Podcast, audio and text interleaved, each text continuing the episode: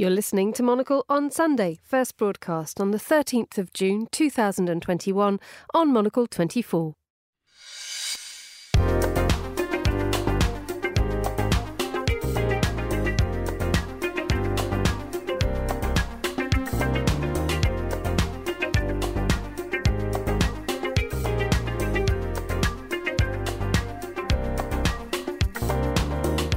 Good morning from Zurich. You're listening to Monocle on Sunday with me, Tyler Brûlé. My guest today, Christoph Lenz, political editor at the Tages Anzeiger, and Juliet Linley, a bit of a regular here on Monocle 24, also a former Vatican correspondent. What's in the papers today, Juliet? Tyler, we're going to skip the Vatican today. I'm going to go to the G7. But hey, I'm going to bring you an analysis of the hidden messages behind the First Lady's choice of pink in Cornwall. And then I'm going to look at Italy, and you've got AstraZeneca jazz being banned following the death of an 18 year old. And we're going to look at secondhand fashion getting a big tech take- makeover as thrift shops make way for apps when it comes to bargain hunting for used handbags and clothes. Very good. We'll also get the headlines from London, courtesy of our news editor Chris Cermak and deputy editor Josh Fehnert, before heading to Tokyo to check in with our correspondent there. I'm Fiona Wilson, Monocle's Asia Bureau Chief. I'll be talking about aging sake underwater and the world's most punctual airport. Looking forward to that, plus a check in with what's making news on the pages of Zeit magazine. It's the 13th of June 2021, live from Zurich. This is Monocle on Sunday. Live from Zurich, this is Monocle on Sunday with Tyler Brûlé. And good morning from a very, very sunny Zurich. I'm very happy to say that uh, Juliet Linley uh, is here in studio. Also, Christoph Lenz is here. He made the big journey up from Bern this morning. Of course, he's with the Tages Anzeiger over in London uh, as well. Of course, we've got Emma Nelson who'll be with us in about 25 minutes' time with the news headlines, but also Chris Cermak, our news editor, is there. Also, our deputy editor, Josh Fehnert, is there as well. Good morning, gentlemen. Good morning, Tyler. Good morning. Good morning. Uh, I wanted to uh, maybe let's start uh, very quickly in London because uh, Juliet really wants to, of course, get right into uh, all of it, all that's happening, of course, or has happened as well at the G7 uh, in Cornwall. of course, Christoph wants to discuss it as well. We'll make our way to Geneva, of course. we're part of the cavalcade heads next, but um, maybe Chris, maybe just bring us up to up to date as to what's happened over, of course, the past day or so um, down in Cornwall. Sure, Tyler. So a lot, a lot going on, as you say. Really, each day has been somewhat themed. Uh, so today is the final day of the G7 summit. The topic, the main topic today, is climate change, uh, where there's been a lot of talk of potentially, you know, sort of stepping up uh, goals in terms of helping developing countries uh, tackle climate change. Um, yesterday, particularly the, the, the pandemic, of course, was a key discussion, as well as uh, infrastructure and China. And this is something I'm sure we'll, we'll talk about uh, quite a bit. I found it very interesting that how Joe Biden, for example, as you know, his his first uh, summit as uh, U.S. president, has kind of been doing. It feels like a good job of of almost not taking over the debate or controlling the debate to some degree with with some of his initiatives. You know, the minimum corporate tax debate that that sort of came up ahead of the summit, which which has been agreed to, to establish a minimum.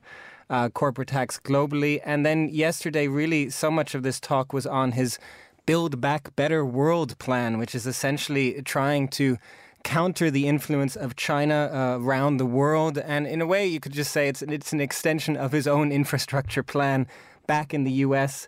Uh, there's been a lot in the US of spending sort of additional money for infrastructure, but also specific spending plans to confront China, invest more in high tech um, to kind of improve the US competitiveness. And he's sort of brought this, if you will, to London. And this was a key point of debate yesterday. A lot of discussion. Europeans not necessarily as happy with the, the China focus. The, you know, Angela Merkel, who's, who's has her last summit, uh, G7 summit this time uh, was was one of those pushing back a little bit, saying we have to also cooperate with China. Not everything about this summit can be against China. Yes, we have to stand up for our values, but we also have to work with them economically and on climate change.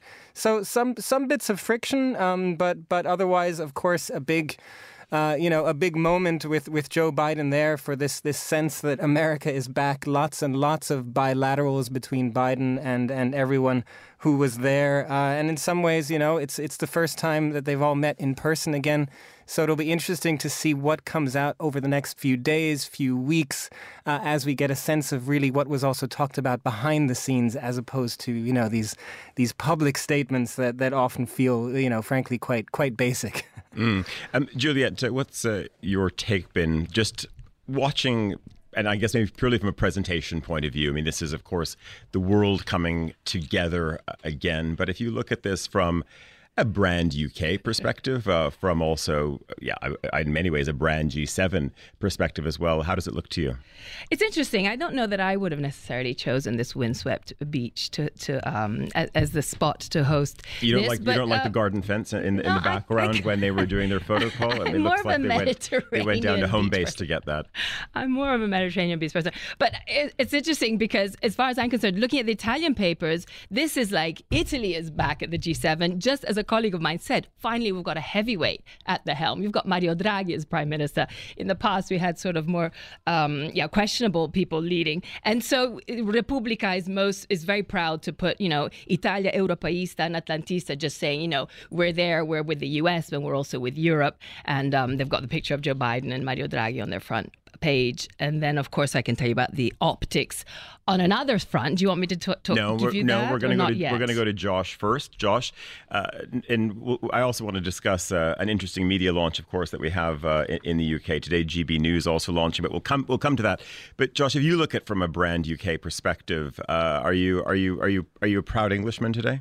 Um, I would like to say that I am, but just seizing on a phrase that Chris mentioned about stepping up goals, one of the great uh, missteps of today is that Boris Johnson's press conference coincides exactly with the kick-off of England's European football campaign. So I'm not sure if he's trying to hide bad news there or if it's just a terrible piece of scheduling, but um, certainly uh, a lot of the political correspondents uh, may have another screen on watching the football at the same time. What I do think is that Boris Johnson is probably personally a fairly good host. So when you get all of the world leaders back in the room for the first time uh, for a year, his bonhomie, his willingness to joke, probably has created a situation where people are able to talk. But if we look at the papers today, um, it seems like he got a bit of a kicking from European leaders yesterday about the potential of a trade war um, over Northern Ireland. So it's been a bad couple of days for the UK. I think in Boris Johnson's head it was going much better, and he was looking ahead to the COP26 later this year with um, the UK government in a position of global leadership. What's actually happening is he's getting uh, jibes and uh, sniping from the sidelines from European leaders, and he could be defeated in the Commons next week over his plan to cut foreign aid spending. So, um, a mixed outlook uh, despite the sun down in Cornwall. Mm. Uh, Christoph Lenz for the Tages Anzeiger. You are a political reporter by day and by night, uh, I, I, believe. Uh, watching uh, all of this, and we, you know, just looking at the monitors up on the screen right now. Sun is out in, in Cornwall. We can see uh, live shots from Falmouth uh, this morning. is this sort of everything it's cooked up to be? Is this what sort of a big set piece? In terms of G7 is is there to deliver. And of course, as as we're saying, we've got a day of, of course, uh, of climate discussions and presentations today as well. I think you could say that. Yeah, it seems to me like uh, some kind of a new dawn for the G7 in the time after Trump. Like you, you see them getting together. Uh, I was particularly surprised how Boris Johnson um, want or what he said about how he wants to tackle the crisis, how he wants to um, make sure that nobody nobody's left behind, that um, we don't make the mistakes we did in 2008. Like he really wants to. He also spoke about how he wanted to take care that the women um, find a way out of the crisis, and I think that's um, quite an astonishing um, moment for the G7, and it seems like it's a new beginning. Mm. Okay, Juliet, this is this is your moment. Uh, you wanted to focus on on other aspects, of course. Uh, let me let me make this very perhaps clear. sartor- no. sartorial aspects. I have always steered clear of fashion reporting. It has never fascinated me in the least. Let me just say that. Having said that, um, yeah, Grazia is giving you a whole analysis of the proof that the unex- of the unexpected power of pink at the G7. So you've got the Duchess of Cambridge. She's not a first lady, but she's the, the wife of the future king. And she's wearing a chic magenta dress by Alexander McQueen, which is an iconic British brand he- headed by a woman. So that's uh, Sarah Jane Burton. So the shade was possibly chosen because it's a comment on bipartisanship. Do you get that? I, I vaguely, yes blue plus red equals yes. magenta. Well, okay, actually, great. Yeah, I well, just thought or, I'd walk or, you through pur- that. Or purple as but, well, but anyway. then you've got Jill Biden wearing a hot pink blazer. And the fashionistas are saying that she's coordinating with Kate's magenta dress. They went together to a primary school in Cornwall, and that that could be seen as a, as a demonstration that all is still harmonious in the special transatlantic relationship. And then you've got Carrie Johnson, the newly minted Carrie Johnson. And she uh, went for the boldest shade of the lot, ensuring she'd stand out in a punchy neon pink midi dress. Now, of mm. course, you know the difference between maxi, midi, and minis. Yeah. And she went for a very beachy look with, with funny wedges that not, not all of us were, were really enamored with. But so here's the analysis Pink is unapologetically feminine, and it's a powerful choice for women in the public eye. It says that being a woman and standing for what you believe in then make, can make an impact on the world, and they aren't mutually exclusive. So there you go. And I have noticed, though, that not in this case because Angela Merkel was wearing red and she was wearing blue, but she has worn a lot of pink. Ursula von der Leyen less, but still, there you go. Mm. Now, I'm just, uh, this was in Grazia magazine, of course, uh, one, one of the most uh, important news sources uh, around around this summit. It's, it sounds sounds to me like obviously the reporter on the ground uh, was was maybe on the beach with a an Aperol spritz. A, a lot of Aperol in, spritz. In a plastic, plastic cup. Drink on the beach um, Chris, Josh, uh, either of you can jump in. Uh, what sort of reporting have we seen from the sidelines from down in Cornwall as well? Uh, well, I would say uh, maybe to jump on some other newspapers that, that I find uh, interesting. Uh, when you look at the German newspapers, uh, uh, particularly because, as you mentioned, Angela Merkel and it being her last summit, it's quite interesting to me that they're actually not that focused on the summit. They're, of course, focused on the German elections. So there's a lot of sort of talk. Uh, the Greens held their party conference this weekend as well, where Annalena Baerbock was officially made uh, German chancellor. Uh, you know, that can- candidate for German chancellor. Armin Laschet is sort of talking about what he would do on the foreign policy stage. So they're sort of shifting over, if you will, um, to to other topics. But maybe one thing I just add in terms of the optics I, uh, of the G7 itself, I couldn't help but be uh, look at uh, Joe Biden and Emmanuel Macron when they gave the, when they did their handshake because that was for me sort of one of those moments comparing to Donald Trump and the long handshakes that Trump and Macron this sort of power play that they had. This time it felt like that conciliatory sort of conciliatory form of handshake that also was trying to signal that you know we're we're back to multilateral cooperation. Mm. Uh, Josh, uh, today at GB News, this is uh, of course Andrew Neil's uh, big moment. It's it's the launch of another rolling news channel um, in the UK. Uh, much discussion about that. I mean, certainly certain in media channels there has been, but what about in, in the papers today? Uh, what's being said? Um, I think people are desperate to see what comes out of this um, 8 p.m. launch this evening, what comes out of the MDF uh, knocked up on the walls in a Paddington studio uh, for a whole new TV channel at what I think everyone here agrees is quite an unusual time to launch a TV channel. People don't necessarily tune in, stick the same channel on, leave it on, wait for the live debate. And there's a few interesting things about this channel which people may not be aware of. It doesn't have correspondents per se. It doesn't report live on things. It's more of a kind of a talk show format, as you say, fronted by Andrew Neil, former editor of the Sunday Times, long-time BBC political interviewer. But if I could give you a little bit of a flavour of some of the other people they have on board, there's the former Sun executive editor Dan Wootton. The phrase blowhard has never been too far away from uh, descriptions of him. We have a former apprentice contestant. Um, and notably, we have no Piers Morgan, the long-time Good Morning Britain rabble rouser. Um, and I think that's quite interesting, isn't it? The fact that perhaps GB News, this upstart channel, this Fox News for the UK as it's being painted in some of the papers, probably needs Piers Morgan's brand of firebrand populism more than he needs them. So I suppose what we're going to watch over the next few days is the initial broadcast, how it looks. Is it slick? Is it interesting? Does it represent the. Um, statue loving populist, slightly centre right people that it's claiming to? Or is it um, a bunch of old guys sitting around in a room moaning that The Guardian doesn't fully represent their view? So it's super interesting, as you say, as a media story. But um, it's going to be very interesting also to see how they deal with Ofcom, the UK's media regulator. they're going to be this slightly populist, slightly right leaning commentary on the uh, the woke commentariat that they fear, but also they need to give both sides of the story while they're broadcasting. So they need to show um, due impartiality, I believe is the phrase that Ofcom uses. So that's going to be fascinating to see if they actually do represent all sides of the argument or if they skew a little more one way. I think we know that they probably will. Um, and the other thing to say uh, before I wrap up is just what else are they going to cover, Tyler? Like, we could talk about statues for a few minutes and we could probably talk about um, the, the problem with Boris Johnson or the left leaning BBC. But then what happens? What happens for the rest of the broadcasting time? So it's going to be super interesting to see how they fill out the impartiality, but also just how they fill out the long time. As you know, a lot goes into a radio broadcast or a TV broadcast, and I'm just uh, I'm just worried worried they might run out of steam. Well, I mean, you, you mentioned the word radio. It sounds a little bit like they're they're taking talk radio exactly to, to television. So and it'll be interesting. Is it going to be sort of a radio style set with sort of cameras up in in the corner? What they're going to do? Do you think there's room for a channel like this right now, though, or not? I think there's certainly room for more rounded reporting. I think there's certainly room for um, other opinions, but I don't know if it needs to be in a linear format. Uh, you know, what does success look like uh, for them? Is it 100,000 viewers? Is it keeping that 100,000 viewers? Is it a million viewers? Mm. There's a real ceiling, I think, on how many people they can reach because of the format. And if a lot of younger people are getting their news in snippets, at a time that's convenient for them on podcasts, on Monocle 24, as I'm sure they all do.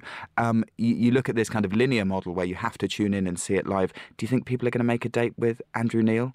Did they on the BBC? Ah. One of the reasons that he left was because he had, um, you know, proposed the idea that his show could be a bit more prime time, and the BBC mm. had said no, and there was a falling out. So I don't know if everyone is going to make a date to do it, but I do think people will tune in, um, and it will be interesting to watch the papers over the next few days um, about how they look to make headlines, what guests they can get, and what topics they cover.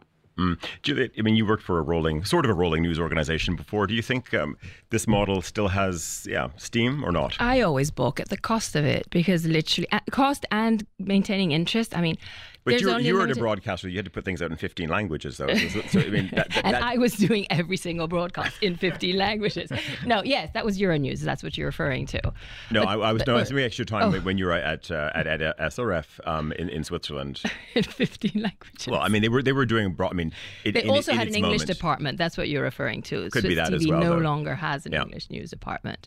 But no, I mean, you've got a lot of costs, especially if you want to have, you know, fascinating content. Let's put it that way. It's really hard hard to have constant, ongoing, fascinating mm. content that's going to attract a lot of viewers. And I see Christoph nodding. He well, no, because I mean, GB News is also saying if this works, they could also do a Spanish model, an Eastern European model. Um, you know, could could this roll out? Do you think they could? We have seen uh, quite a similar experiment in Switzerland with the Blick having its own TV station, broadcasting 24 hours a day, more or less, or trying to but in fact, um, it shows that it's very difficult to reach um, the, the, the audience you need to have to finance uh, the costs you have because, in, in fact, you get all your news just in time when you go on your news platforms. So nobody has the time today to just. Is anyone in... watching Blick, Blick TV live? This is what I wonder because you know it's the first thing they push when, when it comes up on your mobile. But uh, is anyone tuning in? Absolutely, in? but as far as I know from sources within the company, numbers are um, a catastrophe. And they don't they don't see how they can push and this was while even during the pandemic during the height of like all right. the media buzz and all the attention all the like people sitting at home, at home yeah, work, working in front of the telly uh, i mean but and now we're back to normal and nobody wants uh, in fact nobody wants to know what happens in switzerland all the time because uh, in switzerland they're there's never really there's not a lot happening exactly. No, yeah, no be, be nice. some, but some, some, something big is happening this week. Maybe uh, christoph you can set it up for us. Of course uh, when uh, of course president biden uh, leaves of course cornwall there's going to be later in the week of course a big kickoff in geneva. We're going to see of course the summit happening there. What what can we expect um, aside from, of course, some, some nice set dressing, what are we expecting between Biden and Putin in Geneva later in the week?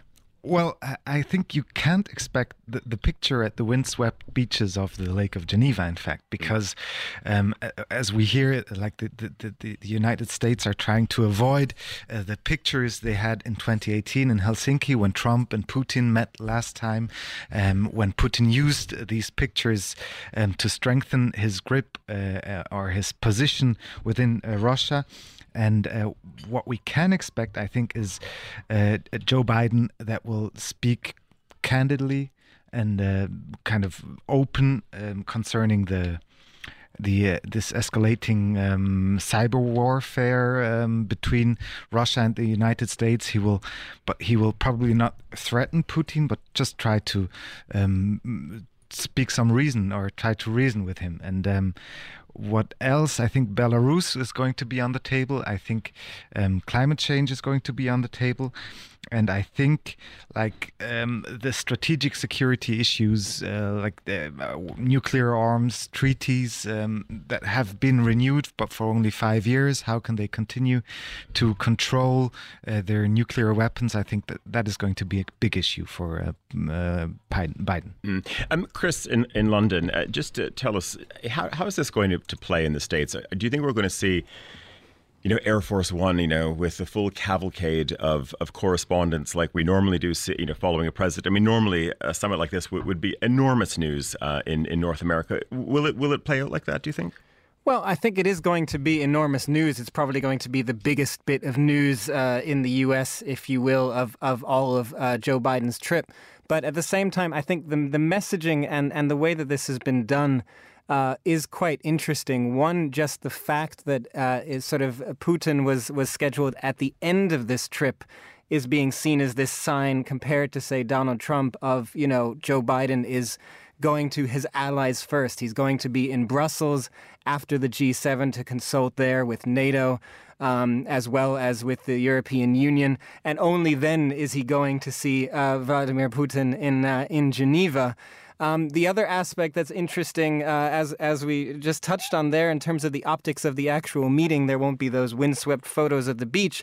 There won't even be a joint press conference between the two. The the Joe Biden uh, has made clear, or his his people have made clear, they're going to do a press conference on their own at the end of the summit um, which is also sort of an interesting, you know, signal, if you will, especially compared to, if you will, the G7, where all of this was about, you know, America is back and we're we're cooperating with our allies, and look how well we're getting along. They're they're very clearly taking a different tact, saying, you know, the meeting with Putin is going to be about tough talk, making clear where the U.S. stands. Joe Biden is going to speak his mind to Vladimir Putin, and then he's not even going to have this sort of, you know, happy moment at the end of a joint press conference, conference between the two. So I think that those kinds of optics are, are really going to be quite interesting. Uh, and final point, I'll just add, even though he's not getting the attention that, that he used to, Donald Trump did did uh, speak up uh, earlier this week, uh, saying he wonders how Joe Biden is going to get along with Putin, and asked asked Joe Biden to send Putin his warmest regards. Mm. Uh, Josh, I mean, I, I, brought this up earlier in the week. A, a, neighbor was saying that this this could also be, you know, the week of the coup as well. That uh, of course we could sort of see Trump return to the White House, and that uh, Biden's just going to have to stay in Switzerland. Um, is is that uh, tracking at all with you? it's the first. every, every, everyone, everyone is sort of discussing. Well, not everyone. I think. Everyone, I think. I, I, I, neighbor. yeah, every, everyone in Küsnacht and also places that sort of you know follow a political movement that starts with the letter Q. Uh, so, so, you know they, they, they believe this is all sort of a big Putin ruse, of, of course, as well. Um, something very strange is going to happen on Lake Geneva later in the week. So um, yeah. the there's already a lot of exile presidents in the Lake of Geneva area, so he could just. I thought, or not, or in the or in the lake even uh, potentially. So, so Josh, I, am just wondering if uh, if if scriptwriters are, are already busy, uh, maybe scrib- scribbling away because it, it, does have the basis for a, fa- a fantastic thriller. Now they are. I think I think you're onto the scoop here, Tyler. See? I think you, you should uh, you should. Well, no, I should talk to my, my, it's, my, it's my neighbor neighbor. It's, but anyway, but breaking news are coming into the show next Sunday. Could, the neighbor they, will be here. They, they, could be. No, I, I, did want to ask you just, Christoph, very quickly. Um, you know, Geneva sort of maybe been trying to reinvent itself a little bit. Is, is, Geneva a bit of a winner to land this versus Prague or somewhere else that, that also could have won this as well? Absolutely. Not only Geneva, but all of Switzerland. And in the diplomatic community in the last uh, of Switzerland in the last ten years, they, Switzerland has seen itself outpowered by Finland, by Norway, by other countries that have um, made all these waves, all these big um, summits and meetings. And uh, in the uh, Foreign Office in Switzerland, they're very happy that they're back in the game. And especially with Geneva, which had kind of a political crisis for the past three or four years, with um, one governor that had has a corruption case going and uh, they they're really happy that they're back on the on the on the global stage. However, for the Geneva population, this summit comes with kind of a cost. Um, we've been waiting for summer uh, to arrive for for months now, and now that it's actually here, we're having temperatures of 30 degrees. Like the whole lake area is shut down, and um, uh, no boats only, allowed, no, no boats, water skiing, well, no the, hopefully bathing the, the, in the, the jet, the jet d'eau the jet d'eau is still going to be running. Hopefully, they haven't turned get that some spray. But, but you that. probably won't see it because you can't like can't get close enough. Can't no, get close this, enough. This is but, true. But as a Swiss, can I just say, hooray! You know, the spirit of Geneva is back. Is it being yes, revived? No, it's, it's, Thank it's, goodness. It's good for them. And then they get to have bilateral talks with the Swiss, which is always nice for Guy Parmelin to talk to Biden on his own, and then to yeah, and as to, you said, know, it's it's a good win Putin. for the foreign ministry not? here as well. Just very quickly, it's a referendum day here. I know that Josh and Chris are sort of very very keen, wondering. Uh, there's a series of maybe, maybe two or three main topics that uh, people are going to the polls for today here in Switzerland. Uh, maybe just uh, remind our, our listeners around the world uh, what's important for Swiss voters today. Well, like the fiercest campaign was, or discussions was about two initiatives that proposed to ban uh, synthetic pesticides in all of Switzerland. That would mean that Switzerland's uh, farming sector would be would go organic in the next eight years, eight to ten years, and totally organic, which is quite a big, big issue. Um, and then the second issue is like our um, CO2 law, climate uh, carbon dioxide law. It's actually the first time globally that the Paris Climate Accord is being put on the ballot, and um, it's kind of Switzerland is uh, having a vote on its strategy to achieve the goals that we've uh, uh, accepted in Paris, and it concerns like uh, taxes on fuels. It's a ban on um, oil heating, and it's uh, also taxes or a levy on uh, airline tickets and we've seen a, a, a, very strong campaign from the oil lobby, from also EasyJet joining in, uh, saying they don't want the new law because uh, it will make flying more expensive. But then on the other hand, the money that, that is being raised by these taxes will be used, for instance, to finance uh, a new night train um, uh, net which is going to uh, bring us connections to Barcelona, Amsterdam, Rome in the coming years. I was a great fan of per, trains. Per, per, the, I don't take uh, trains. No, I, I do to it take be the good if you wanted to get down course, down to Rome. I'm never going to go to Rome by train. No, maybe not. No, you wouldn't. Chris, either. Chris and Josh, no, before, but, before we go to, to London for the news headlines, uh, any questions about the referendums today? Anything you're sort of concerned about, wondering, scratching your heads? Um, I'm I'm concerned with all this direct democracy. What a what a wonderful idea it is, and it's great that people are getting involved. What's the how many people turn out to these things? What's the percentage of uh, people who participate in uh, the future of pesticides? Uh, today we expect like 45%, maybe 50% of people eligible to vote to actually turn out, which isn't too bad. But it's kind of in Switzerland because we can vote every three months on literally everything. We don't go all the time. We just go when it's important, and we I don't. Get by post, Christoph. Do you get it in the mail? This big fat envelope I, that you've I got do. to study. Yeah, yeah. I it do. takes you three months just to read through all the facts. Exactly. to figure out which side you want to take, right? Exactly, and sometimes you kind of answer questions even the experts couldn't answer because they don't get it uh, neither. And so. it's in German. Mine's in German. That gives it an extra challenge, but Juliet, are you staying with us for the rest of the show, or you you have to you have I to kind of have to head off. You have to Do you want off. another 10 minutes with me? if, if if you want. But before that, we've got to go back to London. Emma Nelson is there with the news headlines. Thank you very much indeed, Tyler. Benjamin Netanyahu's 12 years in power as Israel's Prime Minister is expected to be brought to an end today when the Israeli parliament approves the formation of a new government. Talks to revive the 2015 Iran nuclear deal have been held in Vienna. The EU has described the discussions as intense. Swiss voters go to the polls this weekend to decide on no fewer than five issues from an anti terror law to attacks on fossil fuels and a potential ban on pesticides. And according to the Tagesanzeiger, the Swiss are drawn to the sea this year instead of the mountains.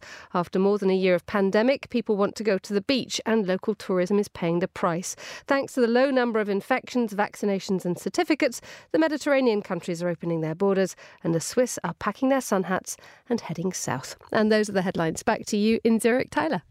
Emma, that's me tomorrow morning, heading to Italy, but but for work uh, On a night train. No, no, no, no sun hats. Well, Emma, do you want a, a co-anchor? Because Juliet's got some other stories for you. Do, do you want? If yeah? you'll have me, I'll stick around. No problem at all. I'd be Oh, delighted okay, to. so so Juliet, what you've got you you. Yeah, basically, you promoted two stories at the top of the program.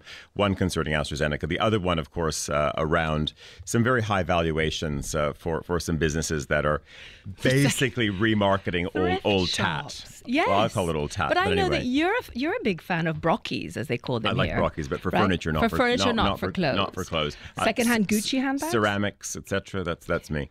No, yeah. Well, the news now is that um, shopping app Etsy, which I know Emma knows, I'm not sure you know. Emma, do you know it? Just just For we have sure. to verify Ish, this. yes. Ish, Yeah, ish. Never used it, but know Etsy it. ish, yeah. But they've gone over an app called Depop for 1.6 billion dollars. That's a lot of money. And basically, uh, you used to go and peruse flea markets, serendipitous treasure hunting for discarded items. You never knew what gem you might find.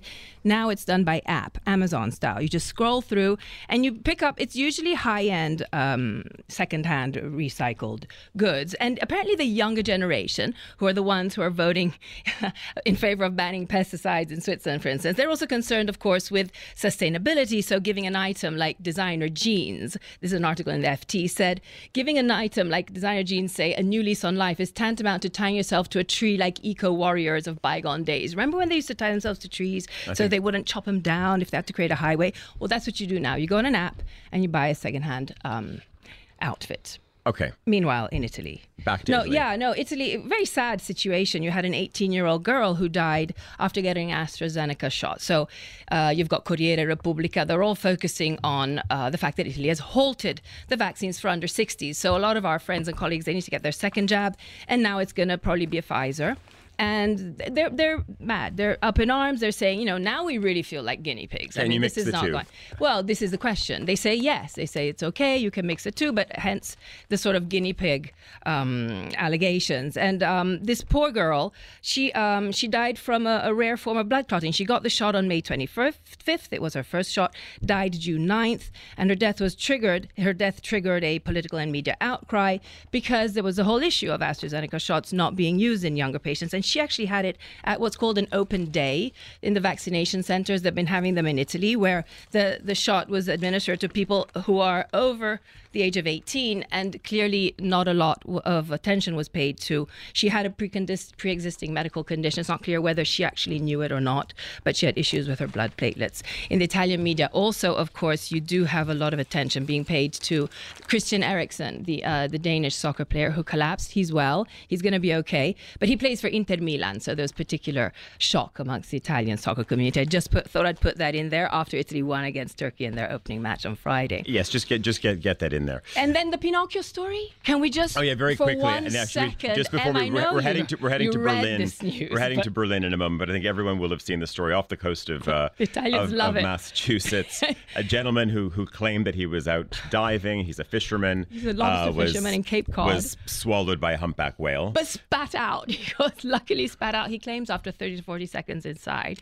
There are those who wonder if not only is there an analogy with Pinocchio who ended up in the whale's tummy, but is there a bit of a Pinocchio going on here with mm, perhaps J- uh, Josh, uh, porcupines being Josh? Fehnert, our deputy editor back in London. Josh. um, any any any thoughts? on, any any thoughts this. on, on this story? I- is- And is it playing out uh, in the UK as big as it is in Italy? Um, yeah, there's there's a little there's a little bit of speculation. I think it's funny that Juliet went for the Pinocchio reference, but isn't it Jonah? Isn't it the big biblical story? Well, I was going to say Jonah. Yeah, exactly. He- but he but the Italians, listen, the Italians, you know, they, they want to go true. with their own domestic They mythology. love, they love to promote an artisan where they can, and that's exactly what Pinocchio was. A great bit of great bit of artistry. Who, who was Pinocchio's father? Geppetto. Geppetto, that's him. Very, very good. Um, speaking of craftsmen, more sort of craftsmen of, of great words and covers. Um, I want to go to uh, Berlin right now. Christopher Amend is there, the editor of Zeit magazine. Guten Morgen. Guten Morgen. I love the Pinocchio story, though. Yeah, well, is is this going to have sort of any type of res- resonance? And you're going to have to work it in somehow, maybe over a summer issue of, of Zeit magazine. Yeah, yeah, yeah. I mean, we, we yeah, sort of finding out about the, the truth about human beings by retelling the Pinocchio stories. I think is always a good way. Because I, I, I, I, we have to. Was swallowed by a whale. It was Geppetto Yes, who was. Let's exactly. not get our biblical Yeah, yeah, yeah. confused. And we're Sorry, going to that's go. not what I gotta go. I gotta run. It was a pleasure off being to, with off you. To go go karting right Go now. karting. Um, Chri- With my nine-year-old son. Let's make that clear. Christoph, let's uh, let's talk about this week's cover, which is an absolute embroidered stunner. Thank you so much. Yeah, I mean, we had um, so so one of my one of my colleagues was writing a piece about uh, how he and his peers, his generation, he's in his late forties, has sort of transformed sort of early retirement type of people, and sort of it's a sort of a funny kind of funny essay about uh, the the way that the the past couple of months have sort of um, um, shaken up people's lifestyles in a in a way, and so. Um, when we thought about how we could visualize this this piece a couple of weeks ago, we came up with this idea of you know have someone, uh, some retired person, but also have someone who who knows how to embroid, uh, who's you know this kind of old. Um, uh, old habit uh, um, and could turn this into a cover. And then uh, our photo, photo editor Nora Holstein found a woman in a small town in Bavaria, Ingrid Müller, who then who we then hired to actually yeah uh, um, you know produce our first embroidered uh, follow-up cover and then also the visuals for the inside of the story. So um, yeah, it's actually one of my favorites this year. And and maybe take us take us through also, the commissioning process. I mean, to also deliver a, a cover brief to someone who's not doing that day in and day out. Yeah, I mean, it, ta- it takes a it takes a while uh, to uh, you know to communicate and explain what we need, and uh, also because we uh, we then have to come up with the headlines and everything that will be on the cover um, by um, you know just ahead of time. So so weeks ahead before the cover is actually published, we have to sort of finish it um, technically and um, with all the content, and then work with her like step by step. And she had lots of fun. I mean, uh, Ingrid Müller, um, and um, yeah, maybe I mean. Uh, um, uh, a, a magazine editor from, from the UK got in touch with me. Someone who's working on a on a book uh, about culture, about sort of special covers. Got in touch with me last week, and he wants to contact her and and add her work in his uh, book that I think will be published next year. So uh, I don't know. Maybe she's into a, a late career in magazine journalism. Who knows? I, I I was just wondering though. I was going to say, um, Josh Fehnert, our deputy editor back in London. Josh, that wasn't you because um, I was I was cooking, I, Josh, I was cooking up some ideas for you potentially uh, as to how we could sort of go one one better than Zeit magazine. Any thoughts on that? A porcelain cover. A porcelain cover. That I, I like. I like that. We could we could do some ceramics. Yeah. We you. Oh, well, you- ceramics is great. Yeah. Yeah. You we can did. We actually we, did- we, we did in a, a ceramics cover um, two or three years ago for for for Salone, uh, covering uh, Dieter Rams design. So we kind of we rebuilt the the famous Dieter Rams calculator by, uh, uh, in ceramics. So that's fun. It's I can I can only advise you to do that. So. Jo- well, okay. Sounds sounds like we've we've been uh, we've been beaten on, on that one um, as as well. Um, Chris, No, just no, um, no. t- t- two two other quick points. Um, congratulations as well. You won a German podcast um, award. Uh, for what exactly? Uh, I'm hosting uh, an, a podcast, uh, so a, an interview podcast together with my colleague uh, Jochen Wegner, who's the editor of Zeit Online. And this podcast is called Alles Gesagt, uh, Enough Said. And it's uh, it's sort of an infinitive uh, podcast because we, as the hosts, never know when the conversation will end. It's it's only up to the guest. So if our guest, who's usually um, famous uh, writer or politician uh, thinks, you know, now everything has been said, now enough has been said, then the podcast conversation uh, ends. And uh, usually, so this takes us to, into three, four, five hours. The longest conversation we had was was uh, nearly nine hours. So it's it's kind of a it's kind of a trip, I tell you. And the, the funny thing is, like, sort of we have like hundreds of thousands of people are listening to this podcast. Um, crazily enough, I don't know how, when and how they do it, but um, sometimes we get these kind of emails of, of listeners saying, "Oh, thank you so much. I fell asleep four times with your podcast. It was amazing." uh, Christoph, just uh, now, the, the, this is one that uh, Josh and I are very interested in. Of course, uh, you've been you're working on your new food launch, uh, which we, yes. we believe will be later in the year, or early next year. Um, but of course, we want to follow the progress of it. How is it coming along? Uh, we're actually um, in the middle of, of um, uh, producing the first issue, which will come out in uh, the first week of September and um, it's it's it's kind of I mean you you're covering food as well regularly. You you're doing your food magazine. I mean the, the, it's so much fun working on on a food magazine because you're constantly thinking about you know one of the most nicest things in the world food and drinks. And uh, it's it's really all the meetings are, are really in, in every meeting is really in a good mood because you know you're talking about oh should we add should we add some more uh, uh, a bakery culture in, in, in the magazine. Don't we need some more sweets and stuff? So it's it's really fun to work on. Um, yeah, it's called Zeitmagazin Wochenmarkt uh, because Wochenmarkt, uh, the, the, weekly food market the column, weekly market. Uh, yeah. Yeah, the weekly market is so popular in, in, in our weekly magazine. So we're taking this weekly column into a magazine. Um, we're also um, will be running uh, events around the magazine. We started a newsletter. Um, Instagram account, and so on and so forth. And um, we're really into the food uh, September, uh, working on it right now at the moment.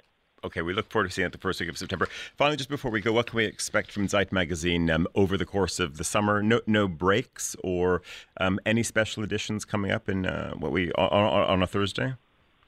Uh, yeah, no breaks, of course. I mean, we're, we're published every Thursday. There's there's no summer break for us. Um, and uh, we're actually also working on uh, our next international issue, which will come out uh, uh, also a bit later in September. So that's something I'm, I'm working on right now. You know, picking up the best stories of the weekly, re-editing it into uh, our English uh, version. Very good. Christoph Amend, uh, editorial director at Zeit magazine in Berlin. Very, very good to hear from you. We'll catch up with you, of course, later in the summer. You're listening to Monocle on Sunday. We're going away for a very short break. We're back after this.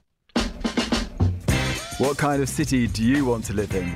Every week on The Urbanist, we delve into the biggest questions about urban living and meet the people championing change in our cities. From star architects to designoursauruses, protected views to landfills, river walks and sidewalks, wayfinding and cycle highways. The city is alive and kicking, so how can we make them better places to live in? The other great city creation, of course, is sex. Young people go to cities to have a good time and to enjoy themselves and to meet their life partners and maybe a few other people on the way. Join me, Andrew Tuck, every Thursday at 2000 hours London time for a brand new episode. Or subscribe to the podcast and listen as you go. The Urbanist, the show that knows its good mares from its planning nightmares.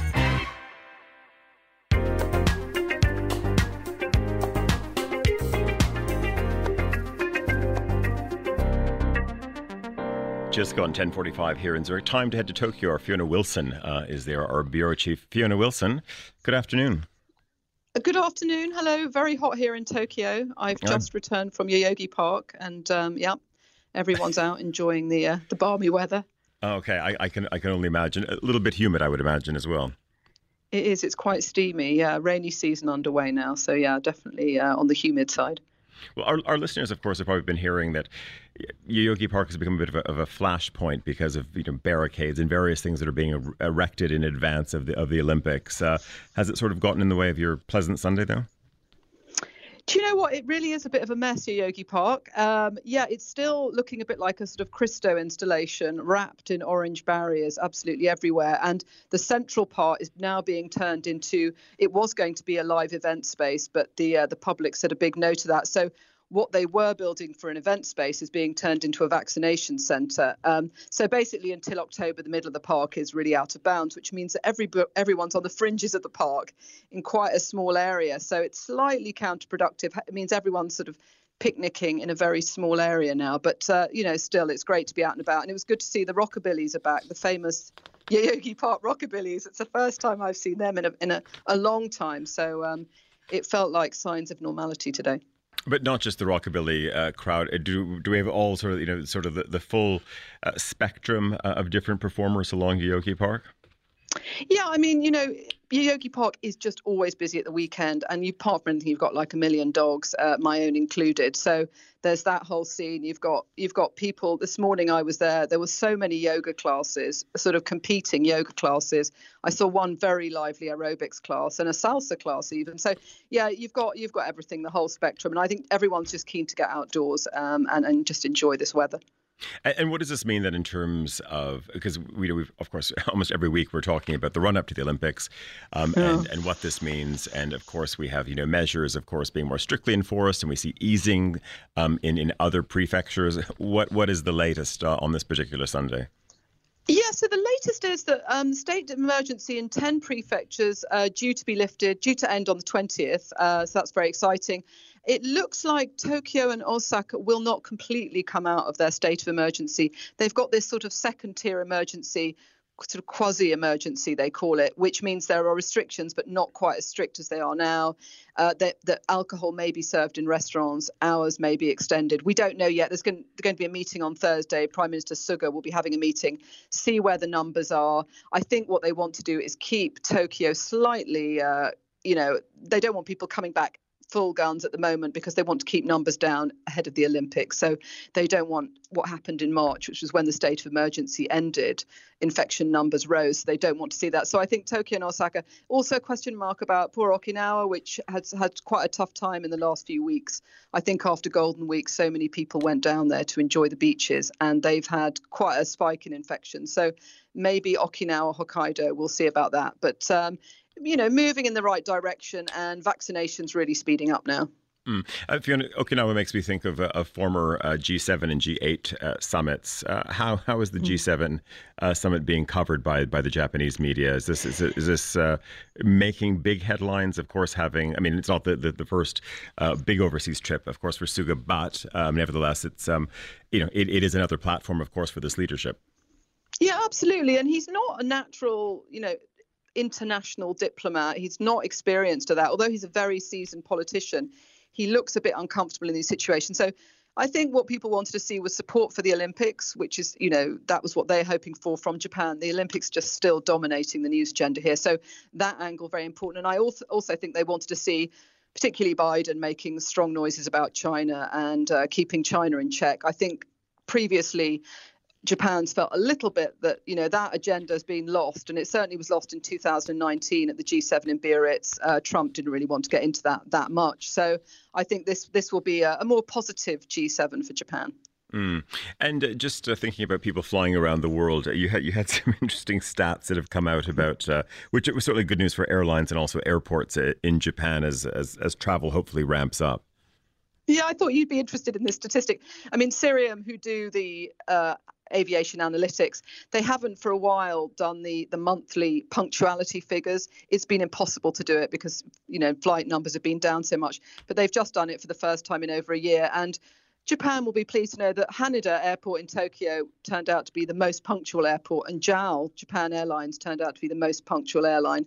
Second was uh, ANA. So I think it was quite typical. I think if you know Japan and you've travelled in Japan, you wouldn't be that surprised, and particularly Haneda, where things really do run like clockwork. But I think it's just a sign that travel's really picking up, um, and it's you know it's possible to do these kind of uh, analytics at the moment.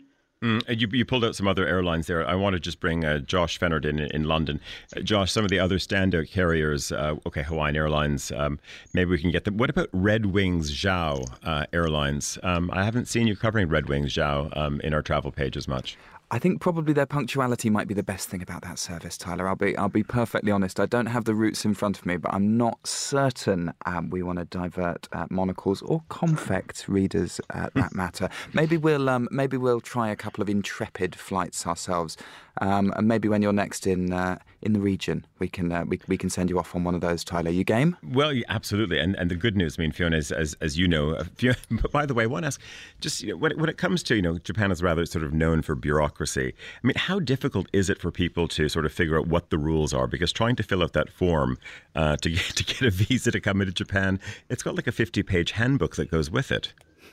I mean, I think you've you've just yeah hit the nail on the head. It's very difficult. I mean, I was quite surprised reading that booklet, all the things I didn't know, and I live here. So, yeah, I think I think it's fairly labyrinthine the rules at the moment. Yes, you've really got to be on your game, and I think what they need is a cheat sheet. You know, I think rules for yeah, dummies. There's no, there's no executive, there's no executive, no executive of su- summary, and um, maybe just bring our listeners up to speed. We will be covering the Olympics. Um, I'll be there. Fiona Wilson will be there. Are, are, certainly our Jun Toyofuku as well. But Fiona, we haven't sort of divided up who's going to be doing what during the Olympics. I know that's that's going to be an interesting one. Have you got any any sporting preference, Tyler? Uh, I, I think well we you know we obviously we have some some very good friends um, and we'll have some probably we'll be able to get some good seats um, in in the world of, of swimming but I think also just you know I think just good old track and field and track and field will be in the main I mean we'll be in the new well the- yeah the, the new stadium or or is it going to be in a variety of different venues Well, it will. I mean, it will be in the new stadium, and I have to say, I, I really want to to get into the new stadium, which we haven't been allowed to do yet. Um, and I interviewed Kengo Kuma recently, and he wasn't allowed in either. So. Um, yeah, I really want to see what's going on inside that stadium. So even from an architectural point of view, I'm, I'm, you know, pleased when I do the uh, track and field. I'm I'm concerned though because I'm only supposed to, I'm only allowed to really go between the hotel and and and the venue according to the the, the rule book anyway and and of course they're going to be uh, monitoring mobile phones. We'll see how that goes. Yeah, looking forward to that. Uh, just Josh, I want to bring you, uh, bring you in uh, on that. Uh, any thoughts uh, on uh, on what you want to see from the from the Olympic Games as well? Certainly, certainly from Monocle's coverage, anyway. Oh, I was going to answer in a personal capacity about Oh, my, well, my, my Josh, love of dressage. Listen, we, we have a lot of horsey listeners on this program. We have a lot of horsey listeners. Um, I, you know, I'm I'm interested in the track and field. Those are the real uh, those are the real showstoppers, aren't they? But it's the, it's the weird and wonderful. It's the two. It's the, you know, it's the two p.m. on a Tuesday kind of event that I'm interested in. The thing that I didn't quite know was the sport. I also I've got I think you know the heptathletes, the pentathletes. They're kind of amazing. These people that perform right at the top of their games. But I did want to ask um, Fiona while she's here. We, we do a weekly call with the bureaus, and um, the last time I spoke to her, the whereabouts of our um, team in Japan wasn't fully accounted for. Junichi Toyofuku disappeared off to do some fishing, I presume as an Olympic preparation to understand the sport better, um, and had taken a knife just in case he encountered bears on his trip. Has he returned safely, Fiona, to do this reporting? Do you know what? He's not only returned, he, he was out on a boat yesterday. So I think he's had a personality transplant. He's become sort of Mr. Outdoors action man. Yeah, you're right. He did have a knife ready for combat because there has been a big increase in bear attacks and everyone's taken up fishing in the last year. So uh, Jun was taking good advice. Um, I'm not sure he caught any fish, but he, he certainly looked the part with the knife and some quite uh, fancy looking waders. This, so has, um, this has the seeds of quite a dangerous Olympic event, doesn't it? There's close combat, there's fishing, there's jeopardy. I think I think we could get we could get involved in this. I, I just want to bring Christoph Lenz in very quickly. Christoph, what, what are Switzerland's uh, great Olympic hopes uh, going into the Games in Tokyo? Well, I'd say my personal uh, Olympic hope for Switzerland is um, Küng, a Swiss cyclist who is uh, uh, Stefan Küng. He's from uh, Canton Thurgau. He's a time trialist, uh, very strong. He's uh, won uh, the time trial in the Tour de Suisse last weekend, and he's kind of the new Fabian Cancellara, who was one of our big Olympic heroes. But um, we always have like um, we had a, a, lady which was 43 when she last uh, won a, a bronze medal in um, what what uh, like uh, with a pistol what it's called uh, what is it called? The, like shooting Shooting? shooting Yeah. probably uh, which was quite a sensation and uh, I think she's back again Mm, Okay, um, Fiona, just uh, just j- very quickly, remind us. Are, are uh, of course some events are, are being, of course, spread around, but is the marathon still going to be up in Hokkaido as originally planned, or or has, has that all changed in, in in the last year? No, that is still going to be in Sapporo, and a good thing too, because they are predicting a, a very hot summer. And you know how hot summers can be here. And Hokkaido should be a lot cooler. I have to say, last week it was well over 30 degrees, but it should be in theory quite a bit cooler than Tokyo. So that's happening. Of course, you know you've got surfing that's happening in Chiba, so that's another that's a new sport that that will be an interesting one. So on the, wild Chiba coastline, yeah. So it's, it's there are a few events spread around the country. Um, and just uh, maybe we should have a sort of again a, a weekly a weekly check in as well on on on the temperature, uh, and that, that's the, the temperature in terms of the national national mood. Um, and any more excitement, any more uptick, um, a few more sort of uh, flags being waved around the streets, Fiona. Um, you know, honestly, not really. As I said the other day, the actual flags are looking a bit perkier because they've replaced them in the last couple of weeks. So the the banners around the streets of Shibuya certainly look a lot brighter. You know, uh, really, I would say like politically, it's still not a popular time for the Olympics. And and and you know, the Japan Medical Workers Union on Friday said please cancel. The leader of the opposition said it's not too late to cancel. In fact, today I passed the Japan Communist Party in my neighbourhood who were had banners up calling for the cancellation. So it's a mixed picture. I think there are positive things about COVID, you know, with the vaccination really speeding up. Um, but I think politically it's still rather toxic, the Olympic Games. And that's something uh, Suga's going to have to deal with come his leadership election in September. Mm, Fiona Wilson, our bureau chief in Tokyo.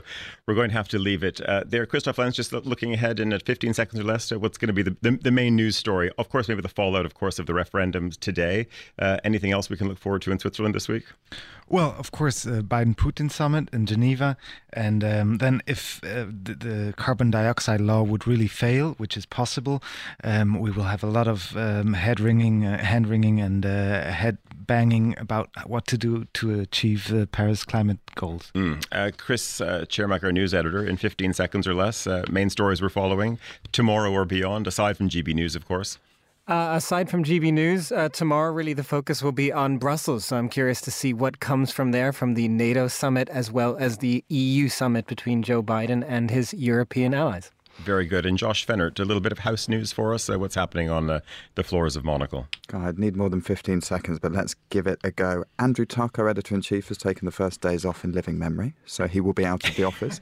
Konfekt. and with, with no reporting from, from Palma, which is. Uh, well, we'll, we, had, we had some small reporting we'll, yesterday. We'll but... hear from Palma, I'm sure of that. Uh, Konfekt issue three, I think, is the big news. That lands on Thursday. And if anyone hasn't signed up to the newsletter, they'll get a little preview on Tuesday. But that's the big launch for next week. Very good. Josh Fehnert, Christoph Lenz, Chris Cermak, Emma Nelson, and also Fiona Wilson uh, in Tokyo, and of course Juliet Lindley at the top of the show uh, as well, and uh, Christoph Amend. Our producers were Emma Nelson and Marcus. Our studio manager in Zurich was Desiree Bandley, and in London, Nora Hall. I'm Tyler Brûlé. Monocle on Sundays back next weekend. Have a very good Sunday. Goodbye.